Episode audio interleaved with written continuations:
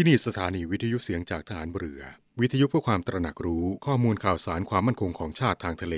รายงานข่าวอากาศ และเทียบเวลามาตรฐาน จากนี้ไปขอเชิญรับฟังรายการ นาวีสัมพันธ์ครับ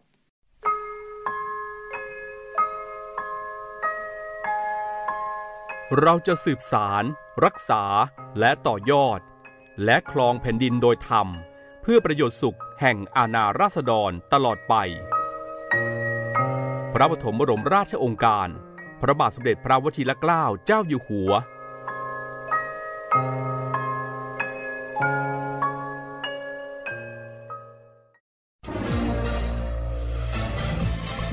คุณกำลังฟังเสียงจากฐานเรือ ทุกความเคลื่อนไหวในทะเลฟ้าฝั่งรับฟังได้ที่นี่เสียงจากทหารเรือ กับช่วงเวลาของรายการนาวีสัมพันธ์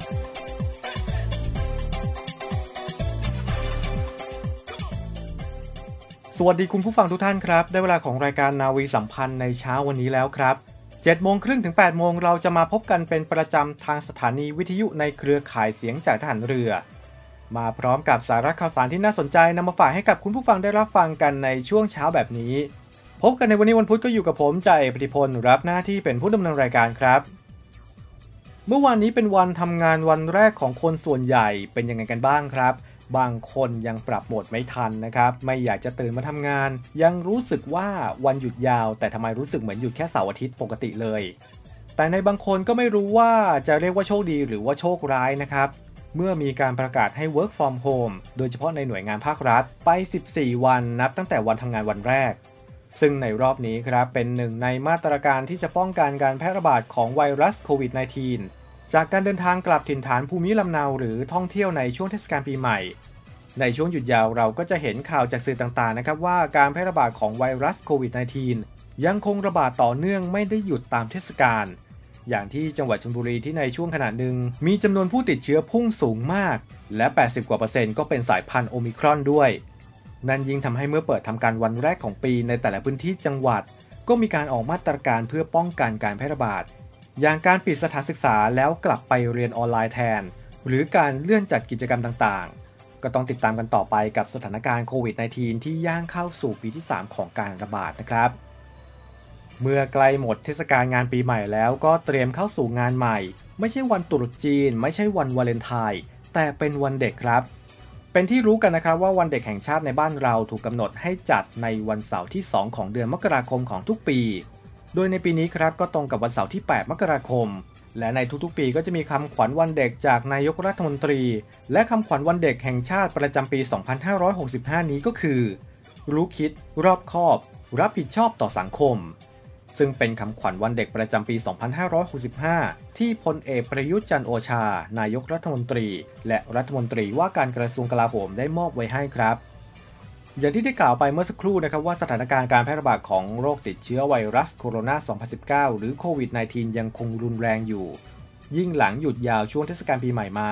การแพร่ระบาดของไวรัสสายพันธุ์โอมิครอนก็ทวีขึ้นเรื่อยๆ การจัดงานวันเด็กนั้นได้รับผลกระทบอย่างหลีกเลี่ยงไม่ได้แน่นอนครับ บางแห่งต้องเปลี่ยนรูปแบบการจัดงานใหม่ หรือว่าต้องยกเลิกไปเลยเพื่อความปลอดภัย แต่เดิมนั้นกองทัพเรือเองก็มีการจัดกิจกรรมวันเด็กแห่งชาติเป็นประจำทุกปีนะครับแล้วรูปแบบการจัดงานก็เหมือนกับหลาย ๆ ที่ครับ คือจัดกิจกรรมในพื้นที่ตามแต่ละเขตรับผิดชอบในแต่ละภูมิภาค แต่จากสถานการณ์การแพร่ระบาดของไวรัสโควิด -19 ทำให้ไม่สามารถจัดงานในรูปแบบเดิมได้ครับ แต่นั่นก็ไม่ได้หมายความว่ากองทัพเรือจะหยุดจัดกิจกรรมให้น้อง ๆ นะครับ ในวันเสาร์ที่ 8 มกราคม ซึ่งเป็นวันเด็กแห่งชาติปีนี้ กองทัพเรือจะจัดกิจกรรมวันเด็กแห่งชาติประจำปี 2565 ในรูปแบบออนไลน์ครับ โดยถ่ายทอดผ่านทาง Facebook กองทัพเรือ Royal Thai Navy และ YouTube Channel กองทัพเรือ Royal Thai Navy Official ระหว่างเวลา 8 โมงถึงบ่ายโมงตรงครับ โดยมีกิจกรรมการแสดงดนตรีจากวงดุริยางราชนาวี พร้อมการแสดงสนุกสนานจากพี่ๆทหารเรือ รวมทั้งมีเกมสนุกๆให้ร่วมเล่นด้วย พร้อมลุ้นรับรางวัลพิเศษจากท่านผู้บัญชาการทหารเรือ นายทหารชั้นผู้ใหญ่ของกองทัพเรือ และรางวัลอื่นๆ จากหน่วยต่างๆ ของกองทัพเรือครับ รวมไปถึงผู้ให้การสนับสนุนจากภาครัฐและเอกชน นอกจากนี้ก็ยังจะได้พบกับพี่เจนจาโทหญิงนัทรดาทองสงกุลพัฒน์ซึ่งเป็นขวัญใจงานกระชาติคนล่าสุดนะครับ แล้วก็พี่ๆทหารเรือคนดีของสังคม ที่ทำความดีโดยไม่ต้องรอกับช่วงคำถามจากคนดี ในโอกาสนี้ก็ขอเชิญชวนน้องๆทุกคนนะครับ ร่วมกิจกรรมวันเด็กแห่งชาติ ประจำปี 2565 กับกองทัพเรือผ่านทางออนไลน์ได้ ในวันเสาร์ที่ 8 มกราคมนี้ครับ ตั้งแต่ 8 โมงเช้าจนถึงบ่ายโมงตรงครับ ผ่านทาง Facebook กองทัพเรือ Royal Thai Navy และ YouTube Channel กองทัพเรือ Royal Thai Navy Official ครับ ในช่วงนี้ไปพักกันก่อนสักครู่นะครับ ช่วงหน้าพบกับ Navy Update กับคุณอาร์มพีรวัตรไปดูกันครับว่า วันนี้คุณอาร์มมีเรื่องอะไรมาอัปเดตให้เราฟังกันบ้างครับ มูลนิธิโรงพยาบาล สมเด็จพระยุพราช ร่วมกับกองทัพเรือ ขอเชิญชวนนักวิ่งร่วมสัมผัสบรรยากาศ ภายในหน่วยบัญชาการนาวิกโยธิน เสียงคลื่นและลมทะเลยามเช้า พร้อมได้ทำบุญไปด้วยกัน การแข่งขันเดินวิ่งการกุศล Run for Health Run to Health 2022 ชิงถ้วยรางวัล มูลนิธิโรงพยาบาล สมเด็จพระยุพราชประจำปี 2565 ฟิตร่างกายและจิตใจให้พร้อม แล้วมาปล่อยพลังกัน ในวันอาทิตย์ที่ 16 มกราคม 2565 ประกอบด้วยการแข่งขัน ฟันลัน 5 กิโลเมตร มินิมาราทอน 10.5 กิโลเมตร และฮาฟมาราทอน 21 กิโลเมตร บนเส้นทางหาดเตยงาม อ่าวนาวิกโยธิน กองทัพเรือ อำเภอสัตหีบ จังหวัดชนบุรี เปิดรับสมัครแล้ววันนี้ที่ Facebook Fanpage Run for Health Run to Health 2022และเว็บไซต์ www.lala.com รายได้นำไปพัฒนาระบบบริการสุขภาพ และจัดหาเครื่องมือแพทย์ที่ทันสมัย สนับสนุนโรงพยาบาล สมเด็จพระยุพราชทั้ง 21 แห่ง ให้สามารถบริการประชาชนได้อย่างทั่วถึงและเท่าเทียม Run for Health Run to Health 2022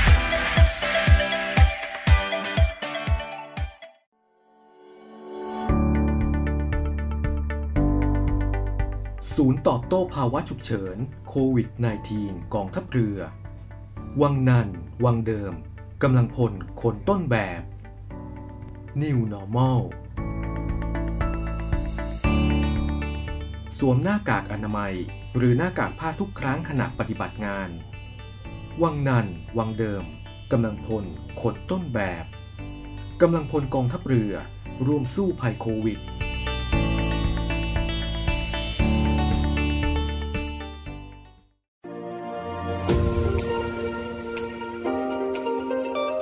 นวี่อัปเดตกับพีรวัตรสุทธิบุญ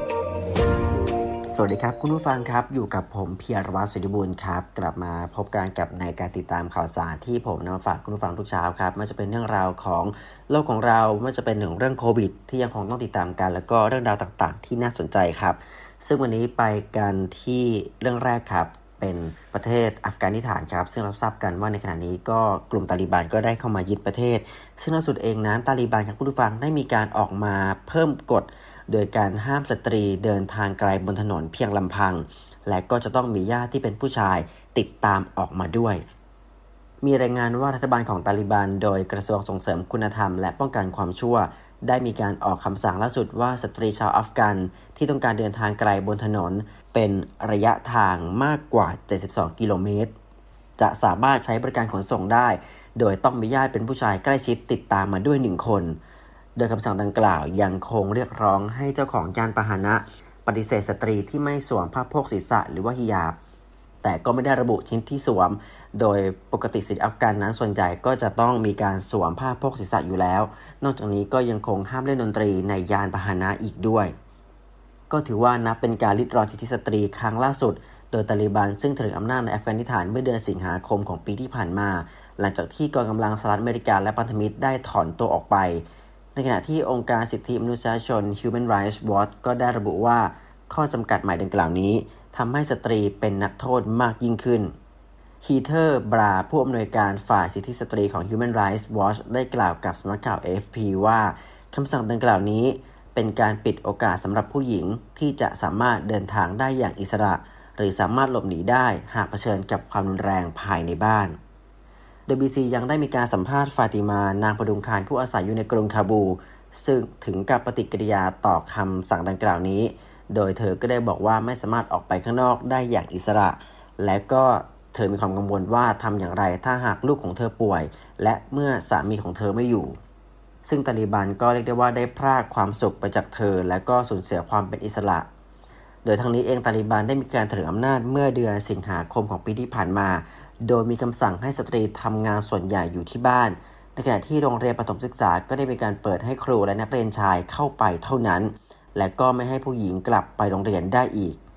โดยตาลิบันได้ระบุว่าข้อจำกัดดังกล่าวนั้นเป็นเพียงชั่วคราว เพื่อให้แน่ใจว่าสถานที่ทำงานและสภาพแวดล้อมในสถานศึกษานั้น มีความปลอดภัยสำหรับผู้หญิงและสตรี แต่ต่อมาเมื่อเดือนพฤศจิกายน ตาลิบันก็ได้มีการห้ามผู้หญิงปรากฏตัวในละครโทรทัศน์ และยังมีการสั่งให้ผู้สื่อข่าวและผู้ประกาศหญิงสวมผ้าโพกศีรษะเมื่อออกต่อหน้าจอ ในขณะที่บรรดาชาติผู้บริจาคความช่วยเหลืออัฟกันก็ได้มีการแจ้งกับตาลิบันว่า จะต้องเคารพสิทธิสตรีก่อนที่จะได้รับความช่วยเหลือทางการเงินท่ามกลางวิกฤตมนุษยธรรมและเศรษฐกิจที่ย่ำแย่ลง หลังจากที่นานาชาติได้มีการถอนตัวจากการสนับสนุน ตั้งแต่ตาลิบันยึดอำนาจการปกครองอัฟกานิสถานนี้อีกด้วยข่าวต่อไปครับก็ไปกันในเรื่องของโควิด -19 ครับ ไปกันที่ยุโรป ซึ่งล่าสุดเองต้องเรียกได้ว่า ยอดผู้ป่วยโควิดในยุโรปนั้น พุ่งสูงและก็ทำลายสถิติ ซึ่งคาดว่าจะเพิ่มขึ้นอย่างต่อเนื่อง นอกจากฝรั่งเศสที่มีรายงานผู้ติดเชื้อโควิดรายวันสูงสุดในยุโรปแล้ว ก็ยังคงมีอิตาลีกรีซและโปรตุเกสและอังกฤษเองที่ถูกรายงานว่ามีการติดเชื้อเพิ่มขึ้นมากเป็นประวัติการณ์ซึ่งสายพันธุ์หลักที่ระบาดล่าสุดก็คือสายพันธุ์โอมิครอนได้มีการระบาดอย่างรวดเร็วในประเทศทวีปยุโรป โดยผลการวิจัยหลายแห่งก็ได้มีการชี้แล้วว่าโควิดสายพันธุ์ดังกล่าวนี้ อาจมีอาการที่รุนแรงมากกว่าสายพันธุ์เดลต้า ซึ่งข้อมูลจากองค์การอนามัยโลกหรือว่า WHO ได้มีการรายงานว่ามีจำนวนผู้ติดเชื้อในทวีปยุโรปเพิ่มขึ้นถึง 57%และอีกกว่า 30%ในภูมิภาคอเมริกาอลิเวีย เวรา รัฐมนตรีกระทรวงสาธารณสุขของฝรั่งเศสได้มีการเผยว่าทางฝรั่งเศสเอง อาจจะต้องมีการวางแผนรับมือกับผู้ป่วย ที่มีแนวโน้มเพิ่มสูงขึ้นกว่า 250,000 คนต่อวัน ภายในเดือนมกราคม โดยที่มีประชากรที่ได้รับวัคซีนเข็ม 3 ไปแล้วกว่า 23 ล้านคน ซึ่งนอกจากนี้เองก็ยังคงมีรายงานเพิ่มเติมว่า ในฝั่งของอิตาลีก็มีผู้ติดเชื้อเพิ่มขึ้นเป็น 78,000 ราย ตั้งแต่มีการระบาดครั้งใหญ่ รวมไปถึงอีกหนึ่งประเทศนั่นก็คือโปรตุเกสที่มีการตรวจพบผู้ป่วยรายใหม่เป็น 17,172 รายในขณะที่อังกฤษก็มีการพบผู้ติดเชื้อมากกว่า 117,093 ราย โดยทั้งนี้เองรัฐบาลของอังกฤษ และก็ในยุโรปส่วนใหญ่นั้น ได้มีการออกมาประกาศ อย่างเป็นทางการแล้วว่าประชาชนทุกคนนั้นจะต้องได้รับการฉีดวัคซีนเข็มที่ 3 โดยเร็วทันทีเนวี่อัปเดตกับพีรวัตรสุทธิบุญมาร่วมเป็นส่วนหนึ่งในการป้องกันและปราบปรามการทำความผิดเกี่ยวกับความมั่นคงของประเทศกับกองทัพเรือ พบเห็นเว็บไซต์และการทำความผิดเกี่ยวกับความมั่นคงของประเทศ แจ้งเบาะแสได้ที่ cybercrime@navy.mi.th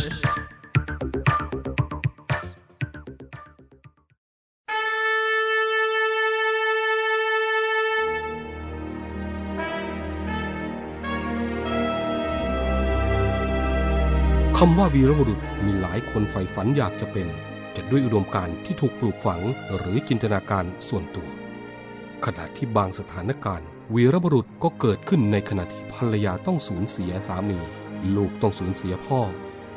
เพื่อเป็นการตอบแทนแก่ทหารกล้าเหล่านั้นกองทัพเรือได้จัดตั้งกองทุนน้ำใจไทยเพื่อผู้เสียสละในจังหวัดชายแดนภาคใต้ และพื้นที่รับผิดชอบของกองทัพเรือเพื่อให้ความช่วยเหลือกำลังพลของกองทัพเรือที่เสียชีวิต และทุพพลภาพจากการปฏิบัติหน้าที่ ท่านสามารถร่วมเป็นส่วนหนึ่งในการช่วยเหลือผู้เสียสละเหล่านั้น ด้วยการบริจาคสมทบกองทุนได้ที่กรมการเงินทหารเรือ หมายเลขโทรศัพท์ 024754551 กรมกิจการพลเรือนทหารเรือ หมายเลขโทรศัพท์ 024753061 ดาบของชาติเล่มนี้คือชีวิตเรา ถึงจะคมอยู่ดีรับไว้ สำหรับสู้ภัยรีให้ชาติเรานา ให้มิตรให้เมียให้ลูกและ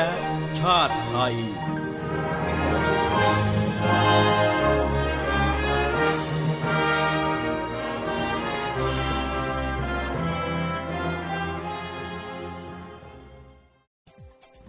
เข้าสู่ปีใหม่แล้วหลายคนก็คงจะตั้งเป้าหมายของปีนี้ให้กับตัวเองบ้างแล้วนะครับ บางคนตั้งใจเก็บเงินไว้ไปเที่ยวหลังสถานการณ์ไวรัสโควิดสงบลง บางคนก็ตั้งใจลดน้ำหนักปั้นหุ่นให้เฟิร์ม บางคนก็ตั้งใจทำอะไรง่ายๆ อย่างเปลี่ยนที่ใส่เสียบางข้อของตัวเองให้เป็นคนใหม่ ไม่ว่าจะมีเป้าหมายอะไรก็แล้วแต่ครับ การมีเป้าหมายเป็นของตัวเองนั้นเป็นเรื่องที่ดีอยู่แล้ว อยู่ที่ว่าเราตั้งใจจะทำมันจริง ๆ หรือเปล่าเท่านั้นครับ พูดถึงนิสัยเสียที่หลาย ๆ คนอยากจะเปลี่ยนแต่ละคนมีไม่เหมือนกันนะครับ หลักๆก็มีอยู่ 8 อย่างที่คนส่วนใหญ่อยากจะเปลี่ยนนิสัยนี้มากที่สุด มีอะไรบ้างแล้วจะแก้ยังไงไปดูกันเลยครับ นิสัยเสียแรกก็คือตามใจปากครับ ตามใจปากมากๆก็พาเสียสุขภาพได้ง่าย ๆนะครับ โดยเฉพาะโรคร้ายสุดฮิตอย่างกลุ่มโรค NCDs พวกโรคความดันเบาหวานโรคอ้วนอะไรพวกนี้ ถ้าไม่อยากเจอโรคเหล่านี้ก็ต้องแก้นิสัยครับ แก้เป็นกินเป็นเวลา หยุดกินเมื่ออิ่ม ลองตั้งใจกินอาหารให้เป็นเวลาครับ กินให้ครบ 5 หมู่หยุดกินเมื่อรู้สึกอิ่ม ถือคติกินไม่หมดไม่เป็นไรครับ เวลาอยากก็แทนที่ความอยากนั้นด้วยน้ำหรือว่าธัญพืชที่มีประโยชน์แทน นิสัยเสียที่ 2 ก็คือติดซีรีส์ทั้งวันครับยิ่งในปัจจุบันนี้สารพัดซีรีส์สารพัดชาติ ตีตลาดเข้ามาในบ้านเราเยอะมาก การนอนดูซีรีส์ยาวๆ บางทีก็ไม่ใช่แค่ทั้งวันนะครับ แต่เป็นทั้งคืนด้วย นอกจากจะทำให้ร่างกายของเราไม่ได้เคลื่อนไหวแล้ว ตอนที่เราดูก็มักจะมีของกินแล้วก็เครื่องดื่มที่เต็มไปด้วยแป้งแล้วก็น้ำตาลกินคู่ไปด้วยครับ แถมดูมากๆก็ชวนให้เกิดอาการตาลาได้อีกต่างหากครับ แล้วจะแก้นิสัยยังไงก็ในเมื่อมันติดไปแล้ว แก้ง่าย ๆครับ ไม่ต้องเลิกดู ดูซีรีส์ได้เหมือนเดิมครับ เพิ่มเติมก็คือออกกำลังกายสลับกันไปด้วย แบ่งเวลาดูซีรีส์ตามสูตร 2 ต่อ 30 ครับ ก็คือดู 2 ชั่วโมง แล้วก็ไปออกกำลังกาย 30 นาที แต่มีข้อแม้คือห้ามมีของกินกรุบกริบ ดื่มน้ำเปล่าได้อย่างเดียวนิสัยเสียที่ 3 ก็คือ ไม่กินข้าวเช้าครับ คงไม่ต้องบอกถึงความสำคัญของอาหารมื้อเช้ากันแล้วนะครับ ถ้าไม่กินมื้อเช้าก็จะทำให้ร่างกายขาดพลังงานไร้เรี่ยวแรงทั้งวันทำให้ร่างกายไม่กล้าเผาผลาญพร้อมสะสมเอาไว้จนน้ำหนักเกิน แถมยังทำให้เกิดโรคอัลไซเมอร์ได้อีกด้วยนะครับ ต้องแก้นิสัยครับเป็นกินข้าวเช้าสม่ำเสมอ ตั้งใจที่จะไม่พลาดอาหารเช้า ถ้าไม่มีเวลาก็อาจจะต้องตื่นเช้าขึ้นครับ หรือว่ามีนมโยเกิร์ตธัญพืชอบกรอบติดบ้านไว้ เพื่อเป็นมื้อเช้าง่ายๆก็ได้ครับ นิสัยเสียที่ 4 ก็คือชอบแบกโลกอยู่คนเดียวครับ เมื่อกังวลคิดมากประจำร่างกายจะหลั่งฮอร์โมนความเครียดออกมาครับทำให้น้ำดันสูงขึ้น น้ำตาลพุ่งเบิร์นได้น้อยลง แรกๆก็อาจจะแค่ทำให้อ้วน แต่นานๆเข้าอาจจะรุนแรงถึงขั้นเส้นเลือดในสมองแตกได้ครับ อันตรายแบบนี้ต้องแก้นิสัยเป็นปล่อยวางครับ เรียนรู้ที่จะปล่อยวางทำความเข้าใจกับความเป็นไปต่างๆ บนโลก ระบายความกังวลได้ด้วยการออกกำลังกายทำกิจกรรมที่ชอบเพื่อผ่อนคลายความเครียด หรือว่าพูดคุยระบายความในใจกับคนที่เราสนิทใจแล้วเขาพร้อมที่จะรับฟังเราครับ นิสัยเสียที่ 5 ยอมรับมาครับว่าใครชอบเผางานในนาทีสุดท้ายกันบ้างครับ ใครที่ชอบดองงานจนนาทีสุดท้าย มักจะต้องอดหลับอดนอนฝืนทำจนเสร็จ ไม่ได้พักผ่อนให้มันเพียงพอ แถมอาจจะมีมื้อดึกพ่วงมาด้วยนะครับ ซึ่งก็นำไปสู่ปัญหาโรคกรดไหลย้อน โรคเครียดลงกระเพาะตามมา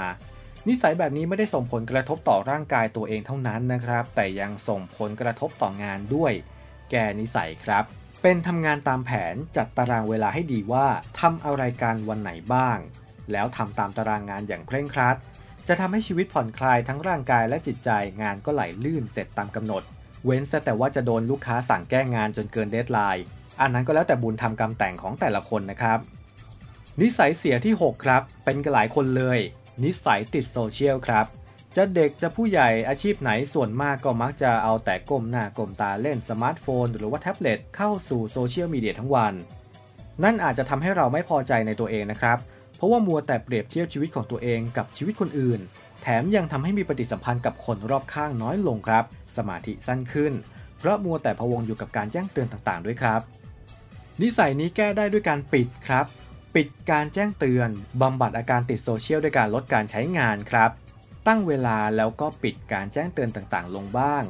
เลือกเปิดแล้วก็เช็คเฉพาะเรื่องที่สำคัญสำคัญและไปหางานอดิเรกอื่นทำกันดีกว่าครับ นิสัยเสียที่ 7 ครับ นอนทั้งวัน ถึงหลายคนจะให้เหตุผลว่าตรากตามทำงานมาทั้งอาทิตย์เหนื่อยมา 5-6 วัน ขออยู่เฉยๆบ้างสักวัน พักผ่อนให้เต็มที่หน่อยเถอะ แต่นั่นก็ไม่ได้หมายความว่าจะนอนหรือว่านั่งอยู่เฉยๆจริง ๆ นะครับ ร่างกายมนุษย์ควรมีการเคลื่อนไหวบ้างครับ ไม่ใช่นอนเล่นหรือว่านั่งแช่อยู่หน้าคอมพิวเตอร์ทั้งวัน ไม่งั้นอาจจะทำให้อวัยวะต่างๆทำงานได้ไม่ดีเท่าที่ควรจะเป็นนะครับลองแก้นิสัยดูครับ ทำให้ตัวเองกระฉับกระเฉงขึ้น เปลี่ยนท่าอิริยาบถทุก ๆ 20 นาที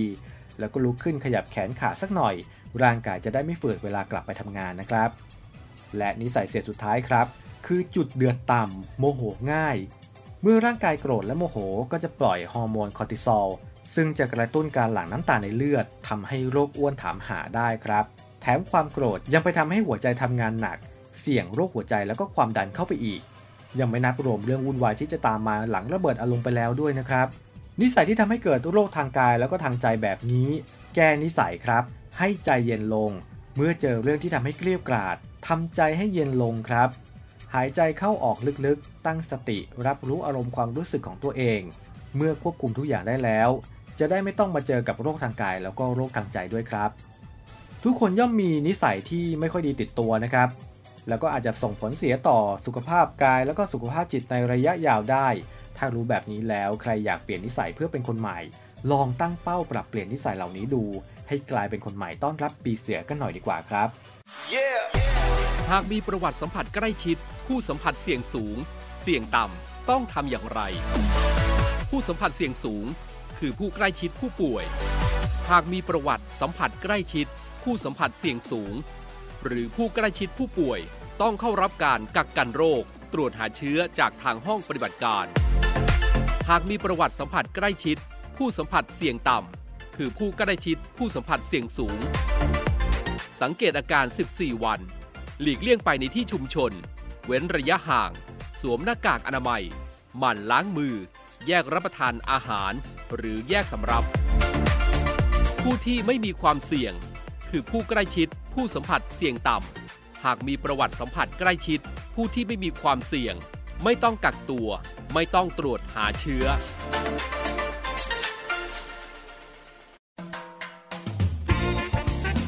สาระน่ารู้และเคล็ดลับดีๆ กับมิสเตอร์เคล็ดลับ สวัสดีครับ ผมมิสเตอร์เคล็ดลับครับ วันนี้ผมมีเคล็ดลับการลบรอยตีนกาด้วยน้ำใบบัวบกมาฝากคุณผู้ฟังครับ คุณผู้ฟังทราบบ้างไหมครับว่า น้ำใบบัวบกสามารถลบรอยตีนกาได้ วันนี้ผมมีเคล็ดลับเกี่ยวกับเรื่องนี้มาบอกกันครับ วิธีก็คือนำใบบัวบกที่ได้มาล้างน้ำให้สะอาดครับ แล้วนำมาปั่นหรือจะบดจะโขก ด้วยกรรมวิธีอะไรก็ได้ที่ถนัดครับ เพราะสิ่งที่เราต้องการก็คือน้ำใบบัวบกครับ พอได้น้ำใบบัวบกสดๆแล้ว ให้ใช้สำลีชุบน้ำใบบัวบกมาทาให้ทั่วใบหน้าครับทาทิ้งไว้ประมาณ 15 นาทีแล้วล้างออกทาทุกวันก่อนนอนครับ หรือจะหลับไปเลยก็ได้ครับ น้ำใบบัวบกจะไปช่วยกระตุ้นสารคอลลาเจนและอิลาสติน ซึ่งจะช่วยลดรอยตีนกาได้ แต่ที่สำคัญต้องทำสม่ำเสมอถึงจะเห็นผลครับ รู้อย่างนี้แล้ว ใครที่อยากลบรอยตีนกา ก็ลองนำวิธีนี้ไปปฏิบัติตามกันนะครับ แล้วกลับมาพบกับผมได้ใหม่มิสเตอร์เคล็ดลับครับ สาระน่ารู้และเคล็ดลับดีๆ กับมิสเตอร์เคล็ดลับ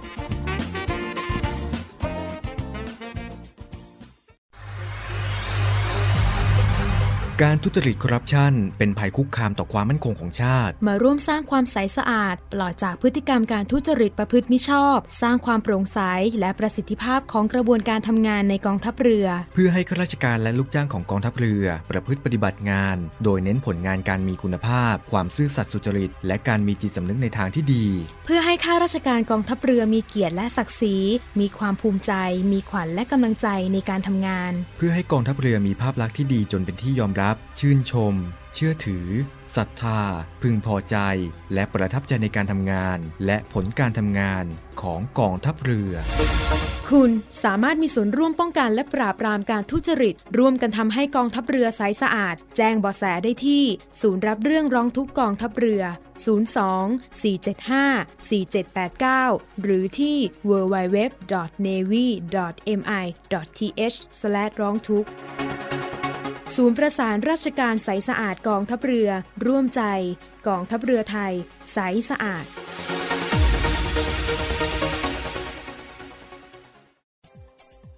มาถึงช่วงท้ายของรายการแล้วนะครับ ส่งท้ายกันที่กองทัพเรือจะเปิดรับสมัครบุคคลพลเรือน ทหารกองประจำการ ทหารกองหนุน และอาสาสมัครทหารพรานสังกัดกองทัพเรือ เพื่อสอบคัดเลือกเข้าเป็นนักเรียนจากทหารเรือประจำปีการศึกษา 2565 โดยผู้สมัครต้องมีสัญชาติไทยเป็นชายโสด อายุระหว่าง 18-20 ปี ก็คือผู้ที่เกิดตั้งแต่วันที่ 1 มกราคม 2545 ถึง 31 ธันวาคม 2547 สำหรับทหารกองประจำการสังกัดกองทัพเรือต้องมีอายุไม่เกิน 24 ปี และจะครบกำหนดปลดเป็นทหารกองหนุนในวันที่ 1 พฤษภาคม 2565 นี้ ส่วนทหารกองหนุนสังกัดกองทัพเรือต้องมีอายุไม่เกิน 24 ปี และอาสาสมัครทหารพรานสังกัดกองทัพเรือ ต้องมีอายุไม่เกิน 24 ปี และรับราชการมาแล้วไม่น้อยกว่า 2 ปีครับ ผู้สมัครต้องสำเร็จการศึกษาชั้นม .6 หรือ ปวช 3 หรือเทียบเท่า หรือกำลังเรียนอยู่ชั้นม .6 หรือ ปวช 3 หรือเทียบเท่า ตามหลักสูตรของกระทรวงศึกษาธิการ การรับสมัครสมัครทางอินเทอร์เน็ตเท่านั้น สมัครได้ตั้งแต่บัดนี้ครับจนถึงวันที่ 14 กุมภาพันธ์นี้ ที่เว็บไซต์ของกรมยุทธศึกษาทหารเรือ สามารถ search Google ได้ โดยพิมพ์คำว่ากรมยุทธศึกษาทหารเรือ หรือสอบถามข้อมูลเพิ่มเติมได้ที่หมายเลข 02475 3663-4 ในวันและเวลาราชการครับ และทั้งหมดนั้นก็คือรายการนาวีสัมพันธ์ในเช้าวันนี้ครับ วันนี้หมดเวลาลงแล้วต้องลาคุณผู้ฟังไปก่อน แล้วพบกันใหม่กับรายการนาวีสัมพันธ์ในวันพรุ่งนี้สำหรับวันนี้สวัสดีครับ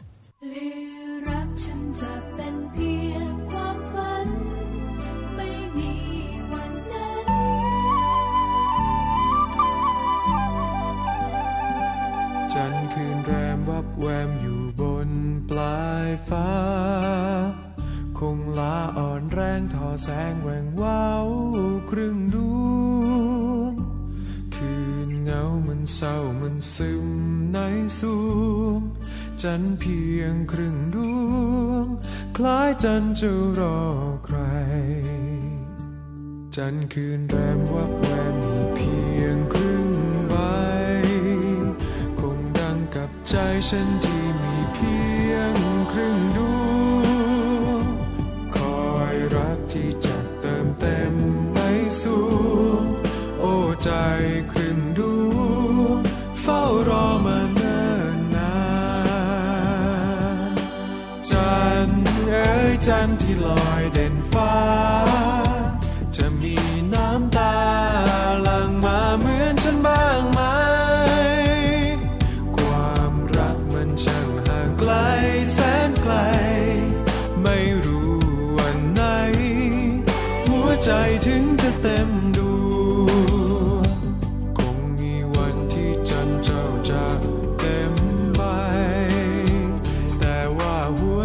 ฉันจะมีไหมวันนั้นหรือรักฉันจะเป็นเพียงความฝัน ไม่มีวันนั้น วันที่ใจเต็ม